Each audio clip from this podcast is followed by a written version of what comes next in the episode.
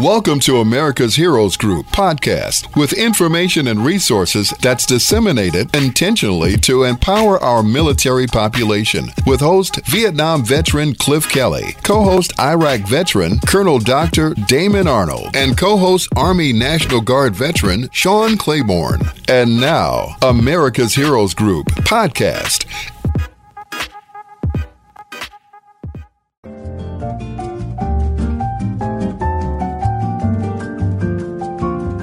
Good afternoon, good afternoon, and welcome to America's Heroes Group Roundtable with Partner Veteran Advocacy Project. I'm Cliff Kelly, and we are always pleased, of course, to have uh, our great friend with us in the studio. We'll talk about him in just a moment. July is American Diabetes and National Minority Mental Health Awareness Month and that fits in right. It's Saturday, July 23rd, 2022. And as I mentioned, I am Vietnam veteran co-founder and host Cliff Kelly. And we are so pleased to have with us uh, his co-host Colonel Dr. Damon Arnold. That's right. And uh, Cliff Kelly, the governor of Talk Radio. I'm always honored to be with you. Our executive producer is Glenda Smith. Our digital media producer is Ivan Ortega, uh, the great of Scout Honor Productions. And we have a partner with us, a special partner, Cliff. We know uh, Brent G. Filbert, who was a retired uh, from the military after 30 years of service in the U.S. Navy. And he also worked in the Pentagon. He is also a professor and director of the Military Law Veteran Advocacy Project. He has been doing such great work for our veterans, getting their feet back on the ground, helping them through very difficult situations that can really uh, put wrenches in your life and give you great problems. So we have to really thank him and honor him for his work on behalf of our veterans in the law advocacy arena. Uh, today he's going to be talking about recent developments in VA disability law, policy, and discharge upgrades. How are you doing, Brent? I'm doing great, great. Good talking to you today, gentlemen. Yes, sir. Thank, Thank you. you. right. So give us a scoop. What's going on uh, recently? I know, I know, you've been busy well, as usual. Um, yeah, I've been busy, very busy. Um, there's always uh, lots to do uh, in trying to help veterans, um, as you all know. So um, I, I guess so. Each year, I've been doing this show. I can't believe it now. I guess for three years, but um, I like to take one show and just talk about recent developments in the law. Um, and this is a good time to do it because there is on the horizon, there's going to be a really substantial change in um, uh, really impacting millions of veterans with legislation that's going to be coming um, online, I think, um, in the next few weeks. It's called the PACT Act.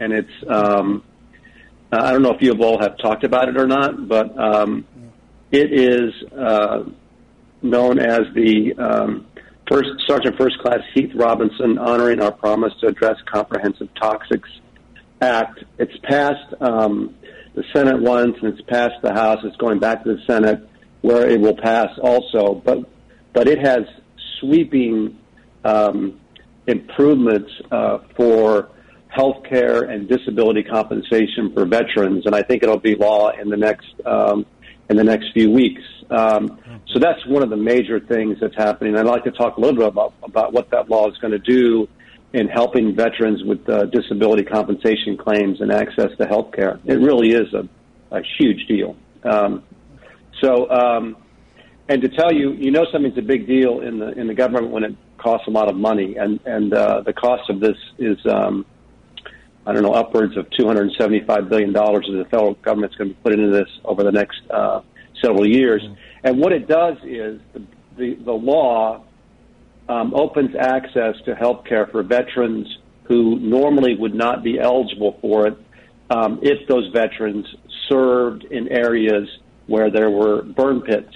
This goes back to the whole burn pit issue. Um, so veterans who served in Afghanistan and Iraq um, often would come back and be exposed to all these toxins, but they would not be eligible for health care because, or free health care from the VA because they didn't serve long enough. They don't have, they didn't have any service connected conditions. They couldn't show that they had uh, conditions that were related to this toxic exposure, and so they were really cut out. And it's been going on for years.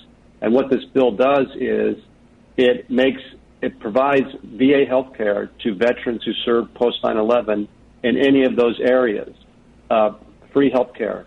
So it's going to affect 3.5 million veterans who are going to have access to health care once this bill, bill comes uh, becomes law in the next um, couple of weeks. That's one huge uh, change that um, is, is um, out of this particular uh, law. There's others as well that I'm going to talk about, but that's one that's really significant. Um, wow. The other thing it does is this law adds 23 new conditions that, that are presumed to have been caused by toxic, toxic exposure, um, including multiple time, types of cancer and um, respiratory diseases. Uh, so now, if a veteran served in Afghanistan or Iraq or some other areas where there's known burn pits, um, and they get one of those conditions, they don't have to show that it was caused by anything. It's just it's presumed. So that's a huge deal as well. Um, uh, so that's a for veterans who are filing for disability compensation, uh, who have cancer or respiratory diseases in the past, and I've had many of them where their claims are denied because they can't show exactly what's required. It's going to be presumed. So that's that makes it much easier in uh, getting compensated for those types of injuries. So that's that's another area as well. So um, there's more I want to talk about. I get so excited about it, but I want to see um, what you all thought about it. If you any questions about just those two major parts of this of this legislation, which is well, coming into effect shortly. I think this is phenomenal. Um, you know, because we, have been asking people to join us at um, you know America's Heroes Group. We're now you know live on Facebook and YouTube.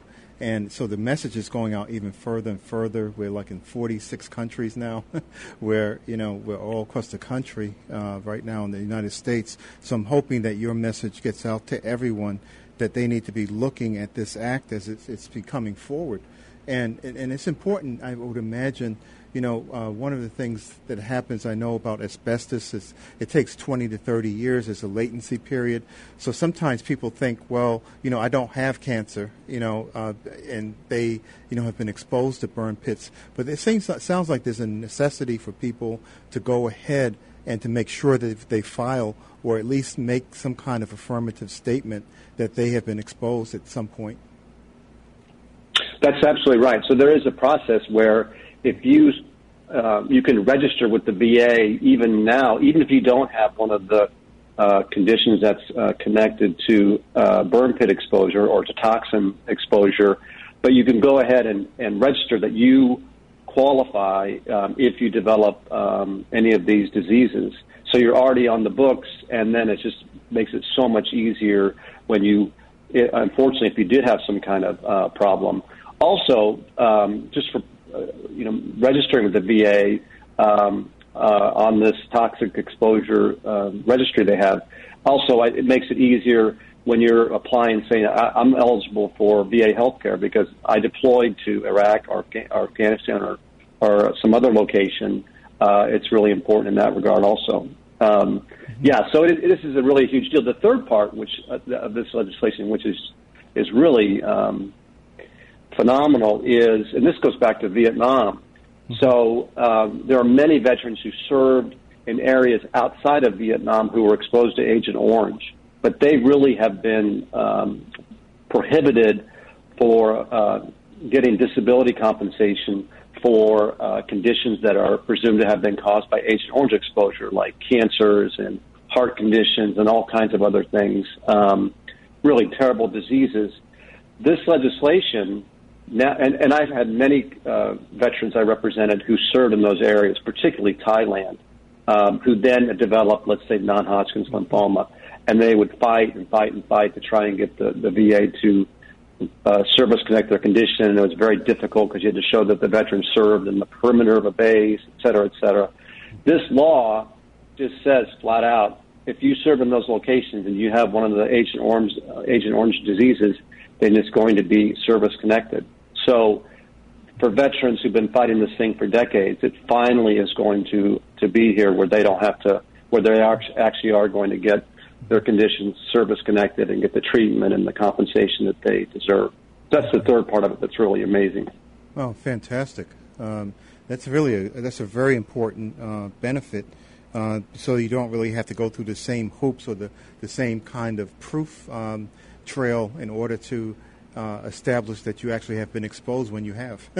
so this this is that's exactly right. Yeah, that's yeah. exactly right. And I, I had I had veterans where I would you know I would research and research and try and show that they served on this particular base. And these often these bases were you know they weren't well documented. Uh, they were with uh, you know uh, the um, the Thailand army or whatever, but they showed that they served at this base and they did this particular thing at the base and they used Agent Orange at the base in this manner. You don't have to show any of that anymore, so it just makes it so much easier. It's it sadly it's very late in the game, but still, it's at least it's happening. You know, uh, for those veterans who've been fighting this for such a long time. Yeah, and what what about family members? So, what if someone already has this uh, condition? They already have cancer. You know, I've, I've treated patients before, and if, if they've had stage four cancer, sometimes it's very debilitating. So it's almost impossible for them to fight for themselves. Um, that they, you know, they have to sort of rely on family members. So, can the spouses of these uh, members or their children aid them in, uh, you know, trying to get things established if they're really sick? Oh, absolutely. They can uh, assist in in filing the claims and pushing them forward, or working with a, a veteran service officer or with the attorney um, if it's if you're really in an in an appeal situation. Um, uh, attorney like myself um, Yes. and other attorneys who do this type of law, but also um, this is really really significant. Is so the let, let's say you have a, a spouse um, who is married to a veteran. The veteran passes away um, from Agent Orange exposure, uh, and they served in Thailand. Um, you can show that now much more easily, and that the widow or the widower um, becomes eligible, can now get uh, what's called a DIC, basically get a pension for the rest of their lives if they can show that the veteran. Now they'll be able to show much more easily that the veteran died of a service-connected condition. You know, Oh. they died of cancer, or they died of neuropathy, or or a heart condition that's related to Agent Orange exposure. So it really is a huge thing for those uh, family members to be able to get compensation because they're, uh, the veteran died of a, a condition caused by their service. Oh, that's that's fantastic. Yeah. I mean, that is just uh, absolutely beautiful because some, many of these spouses, you know, they um, don't, you know, maybe that veteran was the primary breadwinner for the family, and they're trying to get by on uh, whatever income they have. And this veteran lost their life. Maybe they were the, the you know sole you know sole breadwinner for the entire family, and so there there is some um, some recourse for them to you know stabilize their life and uh, tr- you know, tr- uh, you know, even though their service member, their spouse, or their uh, you know parent died for the country, you know, we always uh, assume that it's due to you know direct gunfire taking incoming, you know, from an enemy.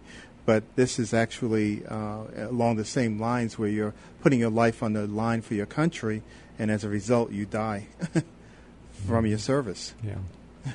Yeah, because you That's wouldn't absolutely be, right. Yeah, yeah, you wouldn't be there. And you, otherwise. uh, yeah, and you're right. I mean, it doesn't often show up immediately, particularly like if you if you're exposed to Agent Orange. Cliff, I'm sure you're you know you're aware of many Vietnam veterans who didn't develop conditions until much much later in their life, uh, but it was related to Agent Orange exposure. Right. Um, so uh, this the particular veteran that this this uh, act is named after served in Kosovo and then in Iraq, but he didn't he didn't die until 2020. Uh, so it was a very long process for him. But he was exposed to all these toxins um, during that time. So it is it does take a long time sometimes for these conditions to show up. So so this act is really um, a, a big deal. So. Um, I have lots more to talk about, so if you guys want to Oh, sure. You have. talk you about have- other, uh, yeah, other we can go on. We have seven, yeah. uh, eight minutes for you. Well, I mean, I- so you know, I, I guess I'm kind of like a veteran law dork because it, it excites me to, to talk about things that are happening uh, in the law that, for the most part, help veterans. Sometimes there's you know there are negative decisions, um, and there's one that came out recently from the Supreme Court that we could talk about. But one area that really is a development um, that is part of a of a, I guess, a trend. You know, you and all, we've talked previously about there's this huge number of veterans post 9/11 in particular who were discharged um, and received other than honorable discharges, and they um, came out of service with either traumatic brain injury or PTSD, and so they got in trouble in, in service after deploying, um, and then got the boot uh, and don't get any VA benefits, can't get health care, they get nothing. Um, and so there were these class actions that were filed with the Army and the Navy and Marine Corps to force the boards that consider discharge upgrades to really apply the, the law uh, and the regulations about um, with veterans who have those conditions, that those, those things need to be taken into account and assessing whether to, to upgrade their discharges. So there were class actions that were filed by the, in the Army, Navy, and Marine Corps, uh, which forced those boards to have to reconsider thousands and thousands of cases because they didn't do it properly. Well, um, great thing. I have many clients um, at Veteran Advocacy Project who are going through that reconsideration process now, so they're getting another shot at it. Well, the good news, um, in my view, is there is a class action that now has been filed with the Air Force. The name of the case is Johnson versus Kendall. Um, and it looks like to me that it's going to follow the same path that the other cases followed, which is that the that the service, the Air Force in this case, is going to settle and agree to reconsider these cases um, of veterans with PTSD and TBI to see whether or not they applied the rules properly and whether or not they should be given an upgrade so, so as I said, these veterans can get the VA care, get the disability compensation. Um, you know, among that population, the suicide rate um, is just uh, astronomical of that particular group of post 9/11 veterans who got, got that negative discharge. So that's a big development, also, um, where we're going to see a lot of, uh, I think, positive things for Air Force veterans in this situation. Mm-hmm. What else? What else so, do you so, think? Oh, okay. Well, I, yeah. I got more. So yeah, I know um, you have. Yeah, uh, uh, yeah along mm-hmm. those lines, um, uh, the well, I guess I, not to be the bearer of bad news, but we're, since we're talking about the law, this was a little bit surprising to me. Uh, the Supreme Court took up a case, um, uh, Lynch. Uh, I'm sorry, George versus McDonough, and the issue in the case was if the VA decides a case against the veteran, saying we're not going to grant you disability compensation uh, because of this regulation, and then that regulation is later found to be invalid, uh, which happens you know, because the regulation wasn't properly passed, doesn't follow congressional intent. Um, can a veteran go back and refile and say, well, now you should reconsider my case because that regulation was invalid? You would think, I mean, just from a sort of the way we look at veterans, you'd think that the Supreme Court would say, well, of course, you can go back and, and refile and, and have it considered. Uh, but the Supreme Court actually came uh, back and said, no, you can't do that. So that was a really disappointing decision for veterans uh, advocates. Um, and it was big news among the, in the veteran law world that, that that decision came out. So that was that was a negative thing uh, that occurred. Um, that was George versus McDonough. Just recently came out. Um, I think people were really hoping for a different decision in that case because it's not an uncommon uh, scenario where these regulations are found to be invalid. So that was that was a bummer. Um, yeah. So I guess as a lawyer, I have to talk about the good things, the bad things. That was a bad thing. But, yeah, that um, sounds it sounds bad. Was, you know, it doesn't sound like a logical decision because um, if you are depending on a law or a regulation or a policy that said you cannot, and uh, it was being put forward by the federal government, and you were following that, and then later on you find out that what they told you was wrong, and yes. it doesn't make yeah. any sense. I mean, so I, you know, my Supreme Court's not on my really great list uh, this year for all the things that they've been deciding, but this is right. just absolutely right. abominable. Uh, I mean, it doesn't make any sense whatsoever. Right. well, you know what? You know what? And it leads into another another decision that just came out, which this is what seems to me to be at odds. If you just take a step back and look at it, because under the VA, under the law, under law by Congress, claims by veterans mm-hmm. um, the veteran is supposed to be given the benefit of the doubt. That is a that's written into the law. That's the way. That, that's like the most fundamental precept um, uh, in VA disability cases. That, that, that's what's supposed to happen. And in, the, in one case in the Federal Circuit, which just came out recently, also the court said absolutely you're supposed to give the, the VA, uh, supposed to give the veteran the benefit of the doubt, and we are reaffirming that as being a fundamental principle in these cases. At the same time, you then have the Supreme, Court saying, "Sorry, you know, this is we're going to view these regulations very very narrowly, and we're going to find against the veteran." So you're really not giving the veteran the benefit of the doubt at all. So that's what what is to me was um, a little shocking that that was the decision. Um, and there's, you know, there are legally you could see, you know, how they could come up with a decision, but just from the broader policy that the VA is designed to uh, and was founded on the idea that they're supposed to be giving veterans uh, assistance and the benefit of the doubt. That's what that was what was very disappointing about it. So. Well, thank you so much, Brent. That's we, just, we just ran out of time, but we're going to have you back because I, I, love the magic bag you bring with you with the laws. a, lot of lot of good issues you brought up, and I, yeah, I'm, I'm, really encouraged by the positives. You know, you're going to have some negatives that are going, but it's because of advocates like you um, people who are in the legal profession who are doing the work, the advocates, that these laws are being actually seriously taken and taken to the, the, the, correct courts, the federal courts, the state courts, and even you know the Supreme Court.